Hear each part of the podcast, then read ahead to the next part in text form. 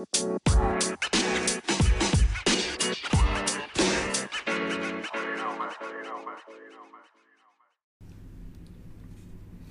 Hey, everybody, thank you so much for checking out today's episode of Coming Up in My Sneakers. Today we have Zabo, who is a music producer and a DJ, and he's best known for his crazy international fan base, especially in China, and I can't wait to hear about um, your experiences there. So, welcome. Thank you. Thanks, for having me. Yeah, thanks so much for coming. Whoops, I just smacked the table. um, okay, so I just want to jump right in. Where were you born and raised? Um, so I was born and raised in Niagara Falls, Oh, and nice. I lived there up until I was 19.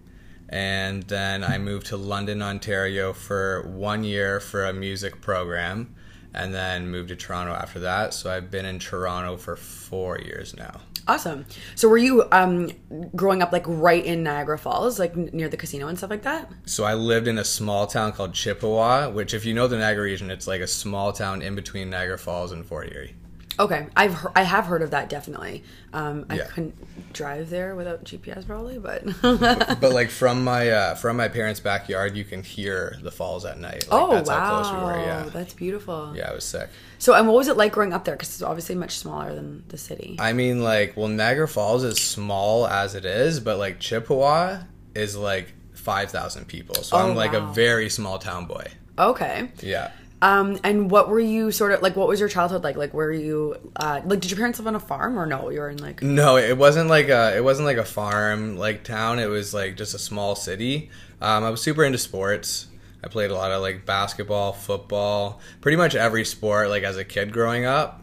And then it wasn't until like high school that I got into music, which is kind of funny because that's like my thing now. Mm-hmm. Um, but like, sports was my thing when I was growing up. Nice. And do you have any siblings or anything like that? I have zero. Technically, I have zero siblings, but I have six stepbrothers. Oh wow. Yeah. F- from like all the one side or from both? So my dad's, uh, my stepmom has six boys, all from the same, like, and they're all from the same shit. dad. That's like sounds so fun, but also like exhausting For her, for yeah, her. For her, Yeah, yeah. For them, it would be fun. Probably. yeah. Are they like? That's awesome. So you got it. You got to inherit um like all these siblings. Yeah, I was, I was an only child, like up until I was fifteen. Then I got six brothers. Wow. So there's seven of you. Yes, That's amazing. And are you tight with all them? honestly, I hope they're not listening. We're not that tight. I mean, like we're close. Like we're, I consider them my. I don't even call them my stepbrothers. They're Yeah. my brothers, but we just don't. We don't hang out. Yeah, yeah, no, understandable. Yeah. Especially because, like, if, if you met when you're older, I have, I'm in the same boat. I have three stepsisters, but I inherited them, or we inherited Yeah, each other, um, like only five years ago. So, like, my growing up was done with like just my brother, but then yeah, Right. So um, But, cool. well, they also all live in Niagara, and I live here. Oh, now. so harder. So when I go to visit my family, like we all hang out and everything, but I'm not gonna like go to the club with them. Yeah, yeah, you know makes what I mean? sense. Makes sense. Yeah. No, it's interesting because that's actually really interesting because I I haven't really met any only children that like get siblings later in life or like in Oh, your teen years that's still very formative. Yeah. and like not one not two six. Oh yeah, and all dudes. yeah. Yeah. so and were you guys living together full time? So um, it, I think I was 14 or 15 when my dad and my stepmom like officially moved in together, and three, no, two of the only two of the brothers were living with them at the time. The other two lived with their dad, and the other two were old enough that they were already living on their own. okay Yeah, so it was kind of all mixed around. nice Yeah. nice So I am closest with my younger brothers just because I grew up with them the most compared Right. to the other ones. makes sense Yeah. Nice. Um, okay, cool. So you're like really into sports, Yeah. and um, did you like have plans? Or sorry, you did say. Or what about high school? You went to high school in the same area? Uh, yeah, in Niagara Falls. Okay. And were you? Did you enjoy it? Did you care about it? Did Honestly, like, like I don't miss high school at all, but like it was a, like a cool experience in a way. But like I would never relive it. yeah, You know what I mean? Like I don't know. I it didn't do anything for me. I met a lot of my fr- like friends that I still have in high school, but like one, I don't like school, and two, it's just like it's so it's so it's just everyone's a child, and I was a child, and no one really knows what's going on and everything. So yeah. yeah, I hear you. So it was just like almost like a dormant period that you have to get through, and then yeah, That's it. I mean, like I didn't like dread it every day, but I'm like definitely not looking back and being like, oh, I wish I had this again. yeah, yeah. You know what I mean? Like, yeah. yeah, I hear Yeah. you. Um, did you ever uh, go out in Niagara Falls, like gambling to the casino or anything like that? Honestly, I I think I've only gone to the casino once. really? Yeah. That's Yeah. so funny because so I grew up here in Toronto Yeah. and for a, a good while there, a good like maybe three, four years, like that was like a thing to go to Niagara Falls like every weekend, like for the weekend. Right. Because it was like you almost felt like you were away. Right. Um, and it's like a tourist attraction. and yeah, and there's like shit to do yeah. there, and there's like Yeah, yeah. three clubs Yeah. or like Oh, two, yeah. you know, and like so it's funny, and I guess like living there though, you, you just didn't really care about it. Well, I mean, like when you and in any city, I feel when you grow up in it, it gets old. Like you can only Mm-hmm. do so many things, like so many times. And Niagara Falls is very small. Yeah. So like the funniest thing about like the tourist area for the locals, there's a Boston Pizza connected to this arcade. It's called like the Great I Canadian was Midway. just there recently. but the Boston Pizza is like the hang like the the best bar in the city. Oh. but it's Boston Pizza. yeah, yeah, yeah. Like- but it, I will. It's a nice, like, especially in the summer when the windows open. It's a nice sort of Oh, like area where like yeah. the Ferris wheel is and oh, stuff. Oh yeah, it's, it's super nice. It's just so funny. Like like on New Year's Eve, everyone it's like, dude, we're at Boston Pizza. that's funny. yeah. Um, cool. And then, so you said you did. You moved to London. Did you go to like a university or college for something? So uh, so right after high school, I did two years at Brock University for kinesiology. Okay. And right And what? Sorry, why'd you pick that? Because I didn't know what I wanted to do, and I just loved gym class and working out. Mm. And so like no, I feel like no kid really knows. No, no. And, and so I was like, well, I guess I'll just go on kines and see what happens. Um, but right when I started university was when I like, okay, right before university, I really started listening to dance music and electronic music a lot. And then right when I started, I was like, I want to try making something. And like I downloaded a program illegally, whatever. And then, uh, and then uh, I started like working on stuff, like watching millions of hours of YouTube videos. And like throughout those two years at Brock, I was actually spending more time on music than studying. And by the time like April came, second year, like for finals, I was just like, man, I don't even want to be here anymore. And I was like constantly working on music. I was like considering dropping out after I wrote my finals and like going to a music school. Um, so I started looking at schools and everything. I told like my friends and family what I thought, and they were like, "Don't do it, Yeah, Dan. Like, everyone's gonna say- finish, like get your degree, get your degree." I'm like, I don't even want my degree. Long story short, I said, "Fuck it," and I went to London, Nice. Ontario, to pursue my passion. Um. So I went to this small school called uh, the Ontario Institute of Audio Recording Technology. It's a it's a one program school. It's only sixty students a year. It's like Oh, wow. super small. Where in London is it? I lived there too for a It's semester. it's right by the White Oaks Mall. oh, okay. Oh, so, So- like slightly outside It's, of. it's not the same part of Western. Like Okay. total opposite. Yeah. Right, right, right. Um, so it's an 11 month program, um, but it's like a college level diploma equivalent because they cram so much into the 11 months. Which is like, don't you feel like why doesn't all school just do that and then you're Right? just done faster and you can move on with your life? Right? Like, why do we need to drag it out? Yeah, but the tuition was 30k, which was like the kicker. yeah. Yeah, so I had to have a part time job at the t- like during that, and in the orientation they were like, you can't have a job during this program because you just ha- there's so much work, and I was like, well, it's too expensive, so I got the part time job, graduated, thank God. Oh, good. And then I, actually, even before I graduated, I got an int- I landed an internship in Toronto before I was even finished like my program. So right when I finished, I just moved straight to Toronto. Oh, amazing. Um, Yeah. So okay, sorry, I want to like rewind for a sec. Yeah, so yeah. you um so around like what year was it when you were in high school? I feel like we're probably similar in age. Um, so I I was born in '94, so I Oh, okay. I graduated in uh, 2012. From uh, from yeah. oh, sorry from from uh, from high school graduated 2012, and then college. I guess it would have been 20 summer of 2015. Okay, because I'm just trying to like pinpoint of like what era of like EDM and stuff that you would would have been interested in. You know what I mean? Well, do you do you know about like dance? Do you listen Yeah. to dance music at Yeah. all? Okay, so I started really getting into dance music around like Avicii levels. Okay, and, okay. and like the first Skrillex EP. Was Which that was like 2012 ish, right? So probably when yeah you were- 2011 2012 yeah and uh and that was like right before I started university. It kind of all just like fell into place, and uh, I like super fell in love with it. And like, so did you just first sort of hear, I guess, the genre, and you were like, "Whoa!" Like it just like hit you differently? Yeah, I think the first, I mean, like I think like like a G six is was like the closest thing I heard to like dance music. Cause it was like pop, but like heavy and stuff. And then after that, I probably heard like I probably heard Avicii Levels and then some Skrillex songs, and then it kind of just grew from there, like how much I liked it, and then um, and then like I really fell in love with it in university, and I remember uh, during Frosh Week, like my first year at Brock, Steve Angello was playing, who was one of the three dudes in Swedish House Mafia, and I saw him on stage, and I was just like, oh my god, like I want to be that guy on stage, and that was like the reason I started making music, just because I like I wanted to be that guy.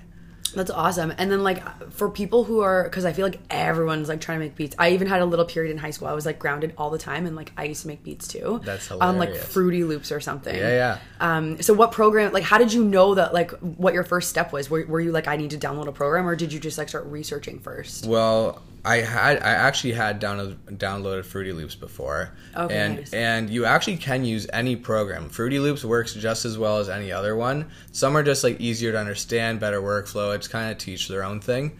Um, so I downloaded Fruity Loops in like grade twelve, and I just like did it for like an hour, and I was like, this is lame. But then my my, st- my brother, my older brother, he used to make music, and he was like, like I challenge you, who can make a better song? And so I downloaded Ableton, which is a program I use. Um, and I guess that was actually, yeah, I lied. That was the reason I started making music.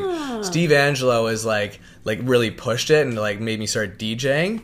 But yeah, my brother challenging me to make a song better than him was the reason I started. Nice. See, it's always the siblings. They have like such an impact whether we realize Yeah. it or not, you know. Yeah.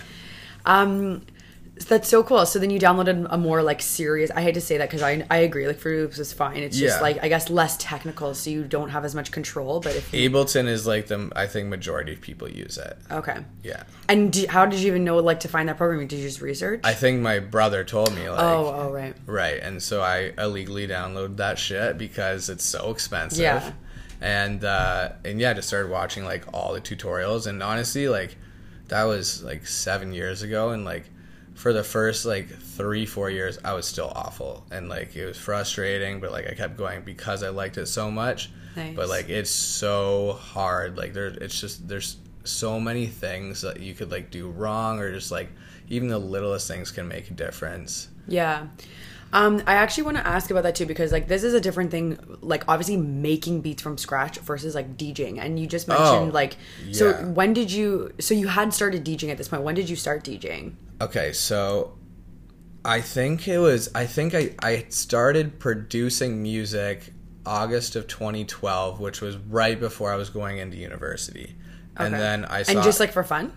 Be, well I started producing music because of my brother. Oh, okay, so this like okay. and then I went to Frosh Week and saw Steve Angello killing it on stage. And so after that, I bought like a little two hundred dollar DJ like controller, and that's when I started DJing. But like they are like not none of this like not the same at all. Like Uh, yeah, producing different. music and DJing are like two Totally totally, different. different. things. And not to bash on DJs or anything, because I'm a DJ, but like anyone can DJ. Like like if I could teach literally anyone, I could teach you how to DJ like and do a good job in five minutes Mm-hmm. because it's very simple. As long as you can count like one, two, three, four, and push buttons. Honestly, like the thing about DJing is like you want to entertain the people, you want to entertain yeah. the crowd. I feel like you need like rhythm and like Yeah. you need to know music. and like in saying that there are really good DJs that can like scratch and spin and like the DJ's way better than me and I'm not saying it's I'm not saying it's easy to be a DJ but it's easy to be an okay DJ like if you want to be mm-hmm. like a really really good DJ that's fine but where my vision always was like you don't need to be a good DJ to be like successful. Like Tiesto Armin van Buuren and all those all the people making millions of dollars a show, they're not great DJs. They made good music and people like the music, so people are buying tickets to see their shows. That's how it works. Mm-hmm. Yeah. No one gives it like no one gives a fuck like if you if you're just like DJing like at, at the Thompson Hotel Yeah. and shit like like local DJs and stuff like that. I mean, if you're happy doing that, like that's good on you. Um, if you make a living off it, that's awesome. And if you're happy, that's awesome. But you're never gonna be like like uh, headlining festivals if Yeah. you're a local DJ. Like you do that by getting your name out there. The only way, reason you can or way you can do that is by making music and having people hear your music and like it. Mm-hmm. So yeah, I think you make great points. Um, sorry, I'm like jumping around a little bit. Um, you're. I want to ask you about. So okay, you you buy this like board or like this little like mixer type of thing. Yeah. Um, and then were you DJing just for yourself at home for fun, or were you actually doing any shows? Well, it, honestly, like for the first four or five months, like I was still practicing at home because like I didn't have anyone to teach me really, so I was kind of learning it all by myself. And like, so I wasn't comfortable to do it like out. Eventually, I did. Like, I played uh, like a couple clubs in Niagara, like just for fun and everything. Um, probably less than 10 shows. But then I, at that point, I was like, I really just want to focus on the production thing. Like, the DJing is fun, but I want to spend more hours on making music because that's what is, will hopefully make me successful. Mm-hmm. Because you can DJ all you want, you're never gonna be a world touring DJ if you're just a DJ. Yeah. You do that by producing music. It's just like Yeah, like creating your own versus just like remixing other people's shit. it's just like like Halsey. She wouldn't be touring if she didn't make music. If she was Yeah. just writing, if she wrote music like in a studio or whatever for other people, she wouldn't be like Halsey. She'd be a writer. You know what I mean? It's kind of like that. Like you have to you have to put out stuff as as yourself as an artist. You have to put out content um, that hopefully people will like. Yeah, totally. So, uh, so then finally, you sort of did you just like have a moment? You're like, okay, I need to like start producing more now versus Yeah, I think it was. Uh, I think it was. Well, when I moved to London for the music school, Oh, yeah. that was when like I really started like honkering down on it. But at the same time, I had like a, probably forty to fifty hours of school a week, and then like thirty hours like uh, of like my job. your part. Yeah, so, oh my god, that's exa- I just Oh my got God. exhausted. I'm thinking back and dude, oh my god, this is so funny. So I like I worked and so much and everything. I would get home so late, but I would still want to work on music. That's why I'm here. So I would be up too late, and then I'd have class in the morning. And honest to God, I think every day I dozed off in class, and the teacher would have to call me out. Yeah. Oh man. And I felt so bad. Like I, it's so embarrassing. I felt so bad, but but, but- really, what are you gonna do? like? I mean, you did what you had to do, and that's and, And- now you're doing it. and I graduated with honors, which is Wow. which I thought I couldn't believe it. So Good, congratulations. That's a huge accomplishment, right? And not a lot of people can sustain that for a year. Like you're Right. exhausted, Right. But you have to like, what are you gonna do? you have to eat. I think like like the only reason I did so well is because I actually really enjoyed school. Like I I've never enjoyed school my entire life. I like hanging out with my friends at school and like doing all that, but like class and all that, Mm-hmm. I never liked any of that except for gym class. Yeah. Um, but when I went to this uh, like music school, like I loved every second of it. And honestly, if I could do another year, I would go back. Wow. Just, just the experience. Honestly, it was so probably best. Well, like one of the best years of my life. Like it was so fun. I was, that's amazing. I was gonna ask you like, did you find it to be worth it? And so obviously, like, did you learn core things that you still use today? Here's the thing, it's so funny. So it was so expensive and I expected to learn a lot about like stuff that could help my craft. And I learned a lot about about literally everything there is to know about audio, but dance music production is so specific. I did not learn a single thing at that school about what I do. And I didn't really know that going into it. But at the same time, I don't regret the experience because it, it was one of the best years of my life. I made some great friends that I still talk to. And uh, even though it was $30,000, I would do it again just because it was so worth it. nice. So, and when you when you talk about that, do you mean that they they were just maybe so technical, or were they just teaching you other genres of music? Well, here's the thing. So, um, we had a class on like recording bands in like an actual studio, for example, how to set up microphones and certain Okay. stuff. And there'd be another class on acoustics, which is how to build a studio with stuff on the wall to like project sound a certain way. And then there'd be a sound design class, like how uh, how people in the movies create explosions and stuff like that with sound and stuff like that. So it was literally everything to know about audio is what we learned. And we did have a production class, but production doesn't just mean dance music production. So when say I don't know, the Black Keys want to go record an album, there is a producer with them. He's pretty much the guy like like the guideline for them telling them you guys should do this different, do this different and he's helping create the album.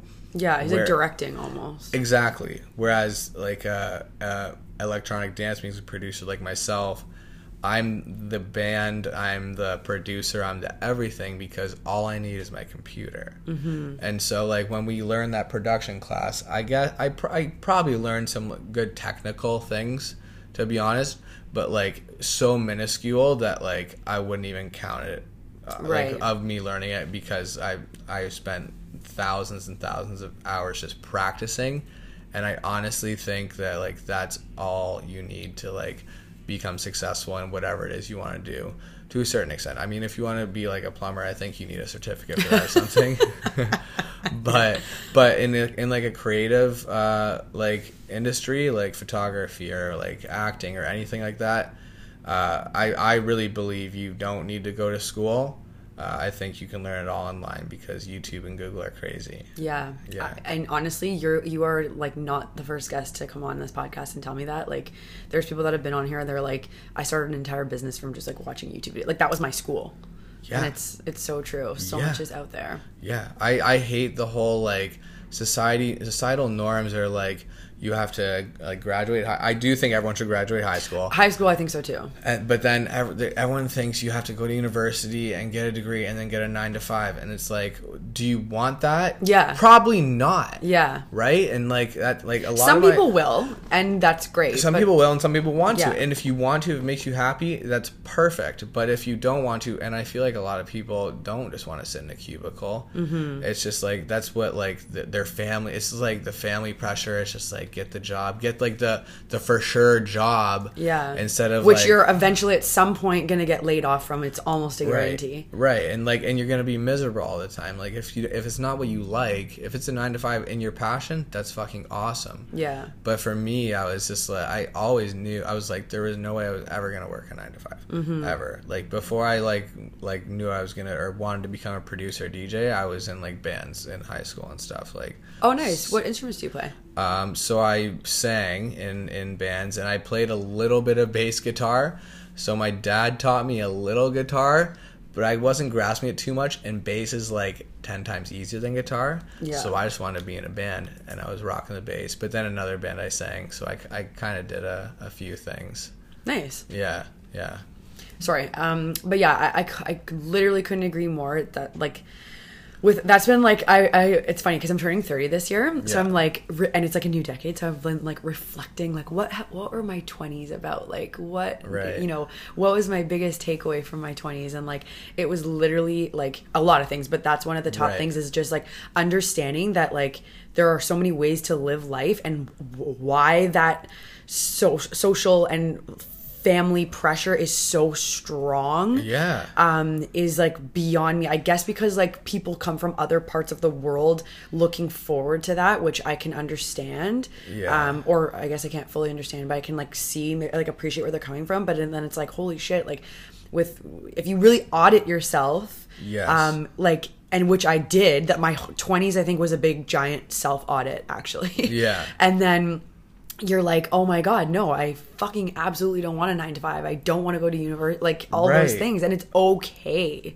Right, and I think I think a lot of people are like one scared of like what their like parents or like whoever superiors are gonna think of them, but also I think it's just uh, like they might be scared of taking a risk because there is like an unlikely chance that that it won't work out. Mm-hmm. But I mean, like I always say, you got to give it a college try. You know. Yeah. Oh, good. I like that. That's awesome. I mean, you, you got to, especially if it's your passion. That's the thing. Like music was always my passion. So I was like, even like, like uh, my goal was, of course, to like make a living off it and tour the world and headline all the biggest festivals and all that.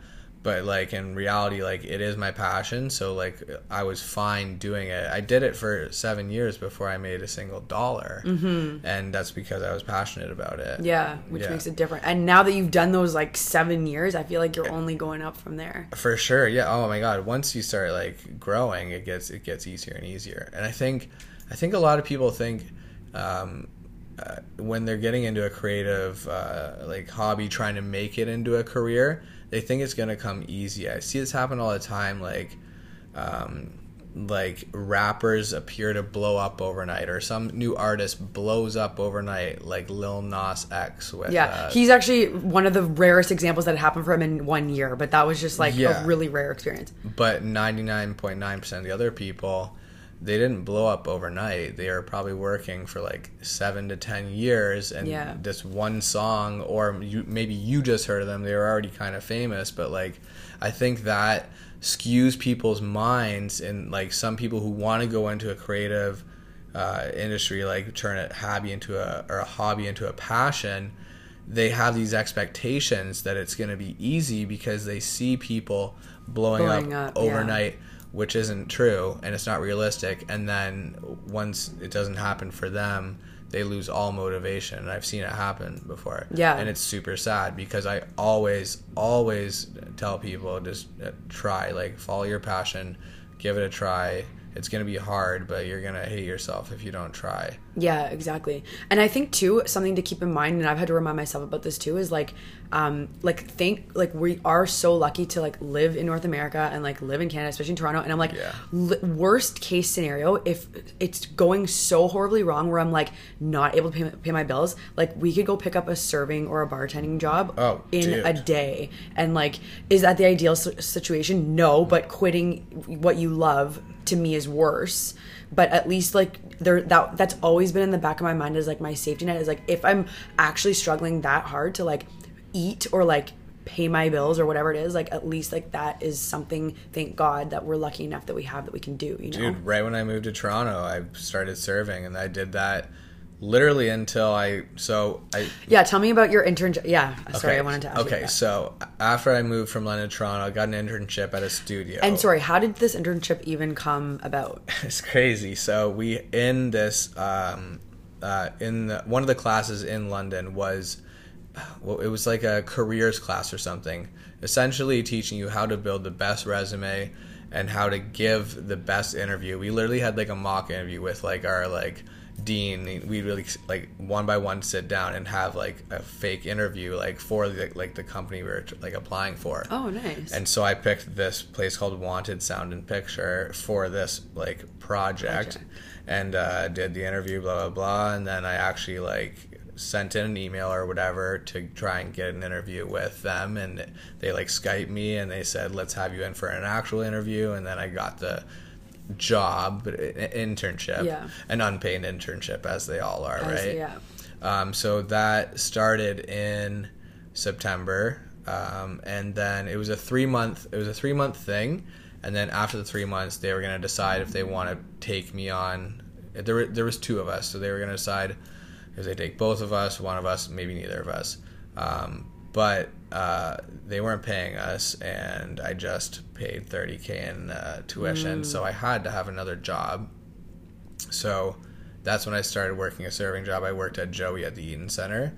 Um, and Nice. then, so I was doing like, like 8 a.m. to 5 a.m. Monday to Friday at this internship and then go to Joey until maybe like midnight. so Oh my I went God. from like doing like 90 hours of work in school to 90 hours a week of like of work and uh, like here in Toronto and it was like so exhausting.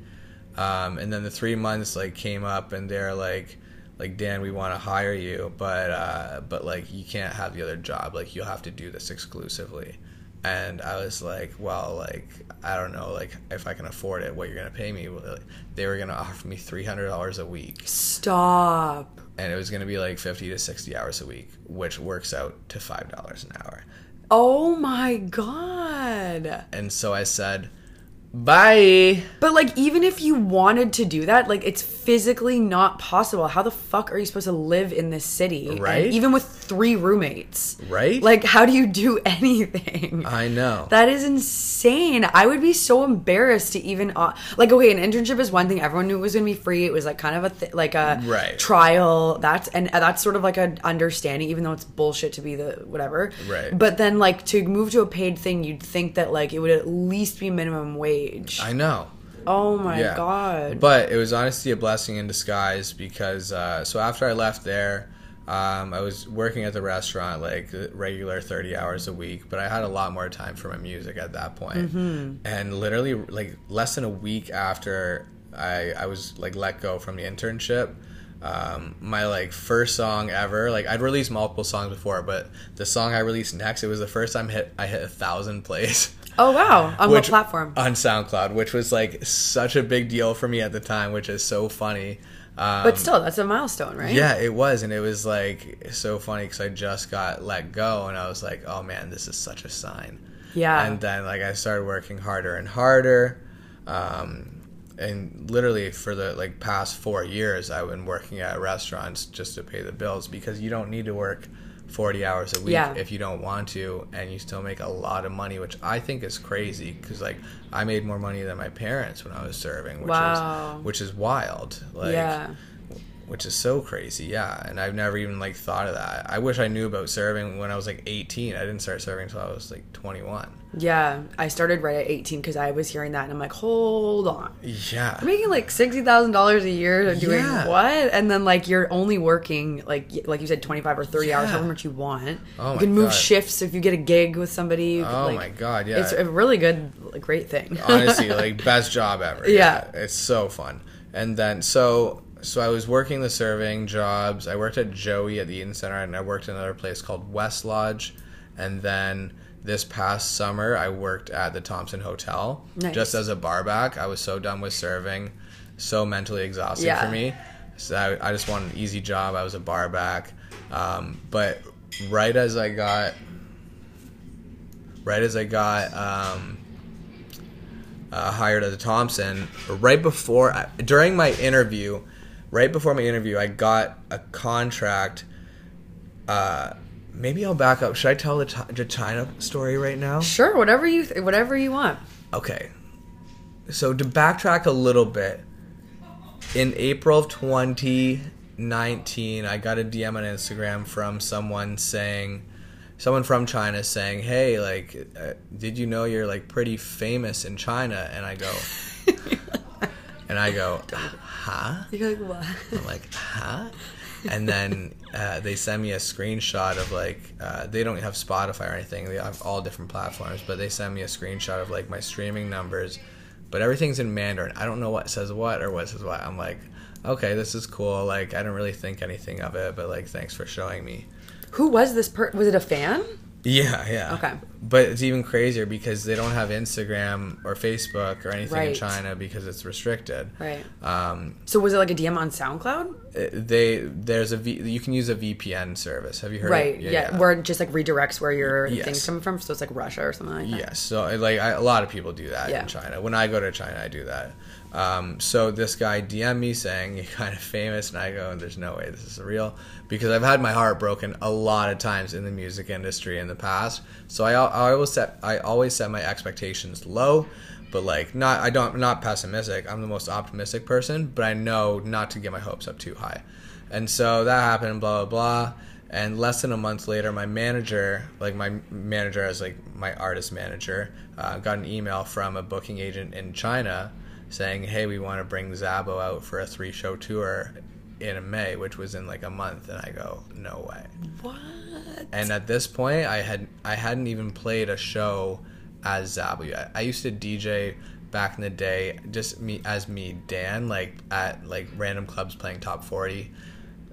As Zabo, like that's not what like Zabo would do. That's what, just what you play at the club. Yeah. You know That's what I what someone mean? else is asking you to play. And- Yeah, exactly. When you're playing at a, a certain bar, they want you to play their music, but when like Tiesto's on stage, he's playing whatever he wants, Yeah. kind of thing, right? So this was gonna be like my first ever show as Zabo, and I was about to fly across the world to do it, which I w- couldn't believe. And Mm-hmm. it turns out like it was all real. Like we got the contract, everything was signed, and Wow. and so kind of to jump back. So when I was going for my interview at the Thompson Hotel.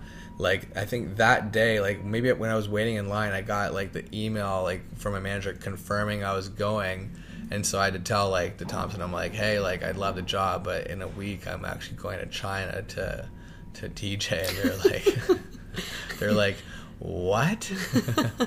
and I was like, I know. And uh, and so got the job, left, went to China. Um, That's nice that they still gave it to you. I know, right? And uh, it was so crazy because, like, in North America, I'm, I'm not like a nobody, but like in China, it's like a lot of people have heard of me and like heard my music and know of me. And there was like a guy walked up to me randomly in the street and said, "Are you Zabo?" And he had a shirt with my name on it. Oh my god. And he's like, "Can you sign my shirt?" I'm like, "What the fuck is What going? hap- Yeah. Where am I?" like, holy shit! Wow. And yeah, and so I met up with some fans when I got there, and they had like a flag with my me on it, like a picture of me. like a Chinese flag or a Canadian flag? It was like it was like a white flag, and they like drew um, Oh, my face on it. Like it was so crazy. Wow, that's unbelievable. Yeah, and so yeah, and so I'm I played the three shows in China, and like like that was a dream come true because that was like the moment where I saw Steve Angello on stage, and now it's like me, like that's me.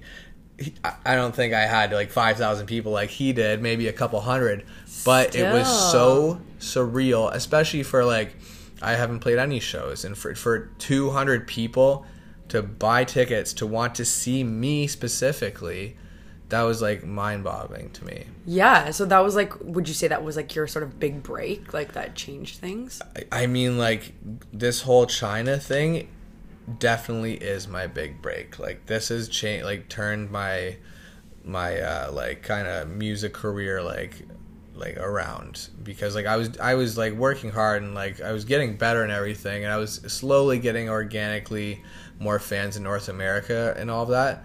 But then this China shit just happened just like that. Wow. Like it seemed like it came out of nowhere and I was told like my one song that I released three years ago has like 50 million plays in China, and like, and literally everyone in China know like who listens to dance music knows that song. Wow. And I can't comprehend like that's crazy. Yeah. Yeah, You never know who's like watching, listening, reading. yeah.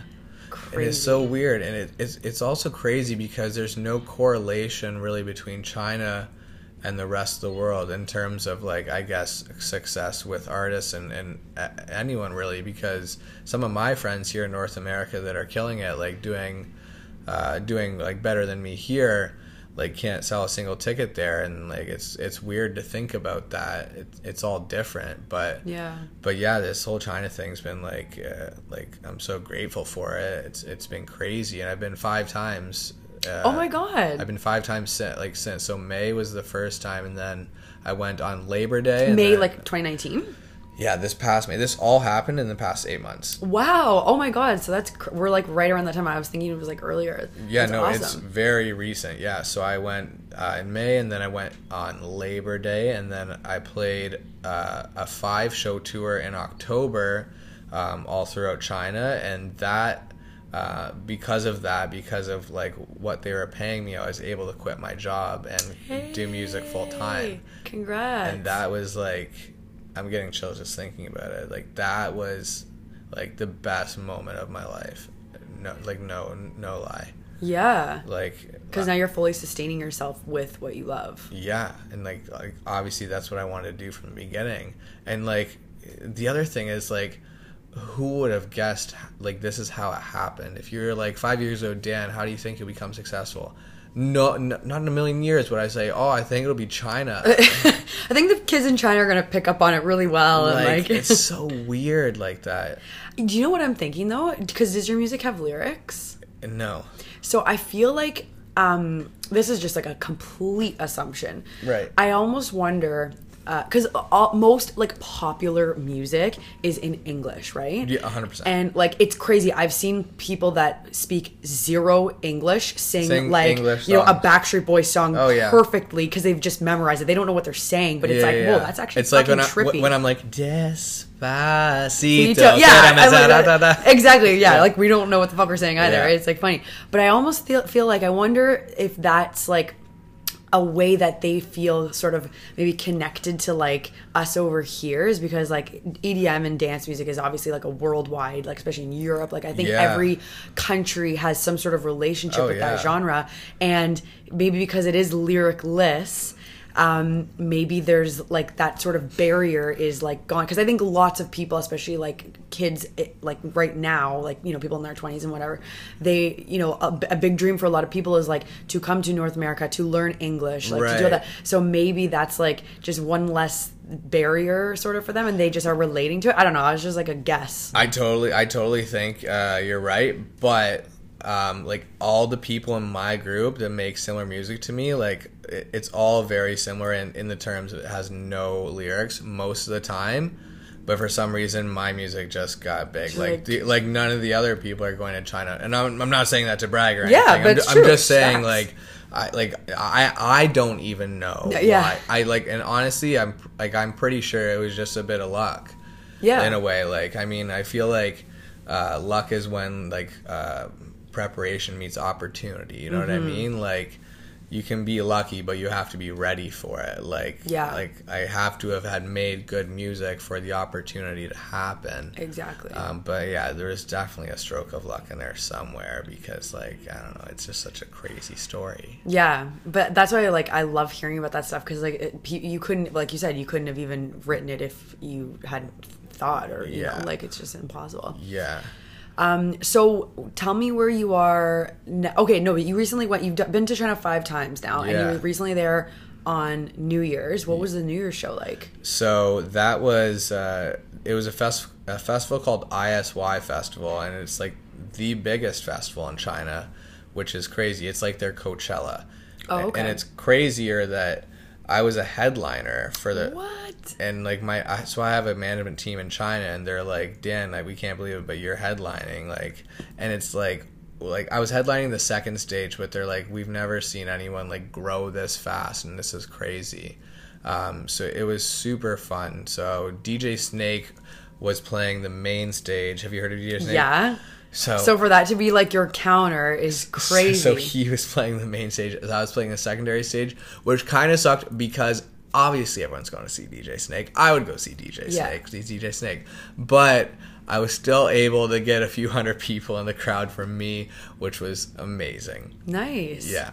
Well, have you seen that video of Travis Scott five years ago? He's like playing a show. There was like 18 people there. Is it in his documentary? Yeah. Yeah, yeah, yeah I did see that. and and like the behind the scenes video is like literally like a sound intern on their cell phone or like on Travis's cell phone like Yeah. you know and then I lo- well, honest, I love come up stories like that. Like I love hearing about like any like celebrity or successful person. I love hearing like how they got there. It's so interesting. same that's the why I started this podcast Yes.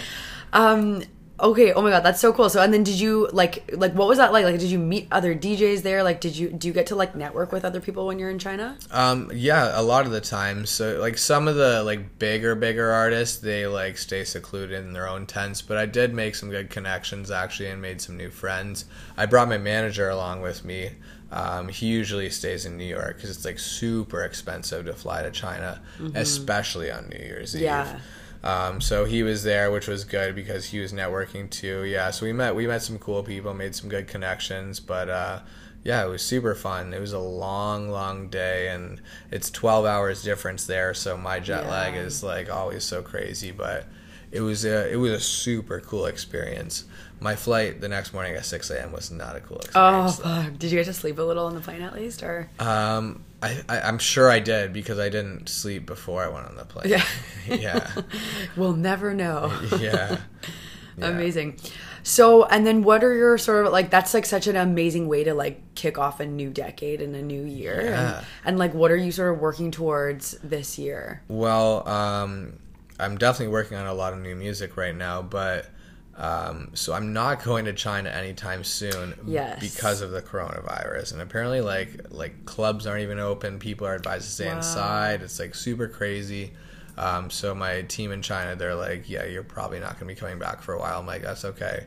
Uh, we'll figure it out." So my manager and I were like really trying to focus on just building the brand in uh, North America uh, keep releasing music consistently and we just took on another dude as like a secondary manager to help nice. for like social campaigns and just kind of um, working social media and marketing and seeing how he can do with that with like pr and just like like upping the brand as much as possible Nice. uh, my main job is just to keep making music Music, yeah. yeah Yeah, it's interesting that it's almost a little bit of a like you said, ki- like I I don't really believe in um like any closed door. In my opinion, is just like a redirect, and I know that's like the the cheesy thing that everyone says, but like Yeah. it couldn't be proven more time and time again. And I feel like like you already have your success in China, and now Right. like it's kind of perfect timing for you to focus like in North America and grow mm, here. right stuff. yeah and a lot of times it's just it's super a super organic process like the china thing like that that'll never happen again like that's so crazy to just like Yeah. kind of blow up like that and i'm not like famous famous but like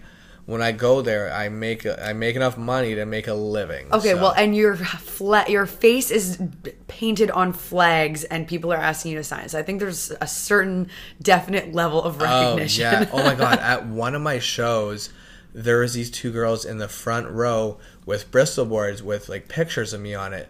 But from my personal Instagram. oh my god, they did their. They research. found yeah, I couldn't believe and one of them was me as a baby. I was like, "Oh my god." and I'm like trying to I'm like, "Oh my god, this is too much for me." so I had to meet them after. I was like, "I got to give them a hug." Like, Yeah. It was so funny. That's awesome. Um, tell me about your music making process. Like, do you have like a home studio, or what is like like? Do you wake up and you're like, okay, today I need to come up with a song, or do you just like let it happen? Um, usually I, I have multiple songs on the go, and so if I'm in like a like a writer's block with one, I'm just gonna leave it even for like a week or two, and just kind of move on to the next one. Um, but usually, yeah, wake up, have a have a coffee, go to the gym, and then work on music. Um, take a nap, you know, eat dinner, and then work on music. But honestly, I don't really have a process. It's like honestly, I hear it in my head, and then I just gotta do it Nice. that's the thing like when i hear an idea like i just gotta like convey it onto the computer and that's the thing So you don't like, yeah, you don't have like, okay, I'm gonna start with like, you know, a drum first, then I'm gonna start with this. i Like, guess subconsciously i do but i've probably made like hundreds and hundreds of songs at this point where i don't even really think about it i'm just like i'm just gonna start working in your zone. yeah and like when i am working like i'm like it's just like second nature everything i do is like super fast and it's just like because i've done it so many times i guess Yeah. Yeah, but there are there are a lot of times where I'm like, oh fuck, I don't know what know what I want to do next or whatever, and then it's like, I just got to take a break. I was I actually just got out of a writer's block, which I'm so happy about because I was in a writer's block for like I'm not even kidding, like the last six months. Up, Oh up, my god. Up until like a couple weeks ago, and oh my god, I was so sad. Oh no. It was bad. It was really bad. But I'm back. I'm back, I'm baby. back. Woo! Amazing. and man. I can't. I know that you and um, David. your roommate over there. Yeah, you guys have like hilar- like I'll see on both of your stories. You guys have like hilarious like clubs in your apartment at Oh, night. yeah. Um, so I, that is probably a nice like perk slash benefit slash like creative outlet to just like Oh yeah, David's great. Like we're we're very like similar people, like very similar sense of humor and similar interest, sports and music and everything. So like Nice. yeah, we always have a blast. that's awesome. Yeah. Um. So yeah. So music making is like 2020 goal. Oh, 100%. Like I will like be making music for the rest of my life and like I just hope to keep getting bigger and bigger. I'm sure you will. Thanks. It's amazing. Um, okay, so I want to ask you about your favorite footwear, the shoes that you bought Okay, today. cool. Um, everyone will be able to see them on Instagram. So Cool. why'd you bring them? So I brought my Chelsea boots because these are every winter what I go for.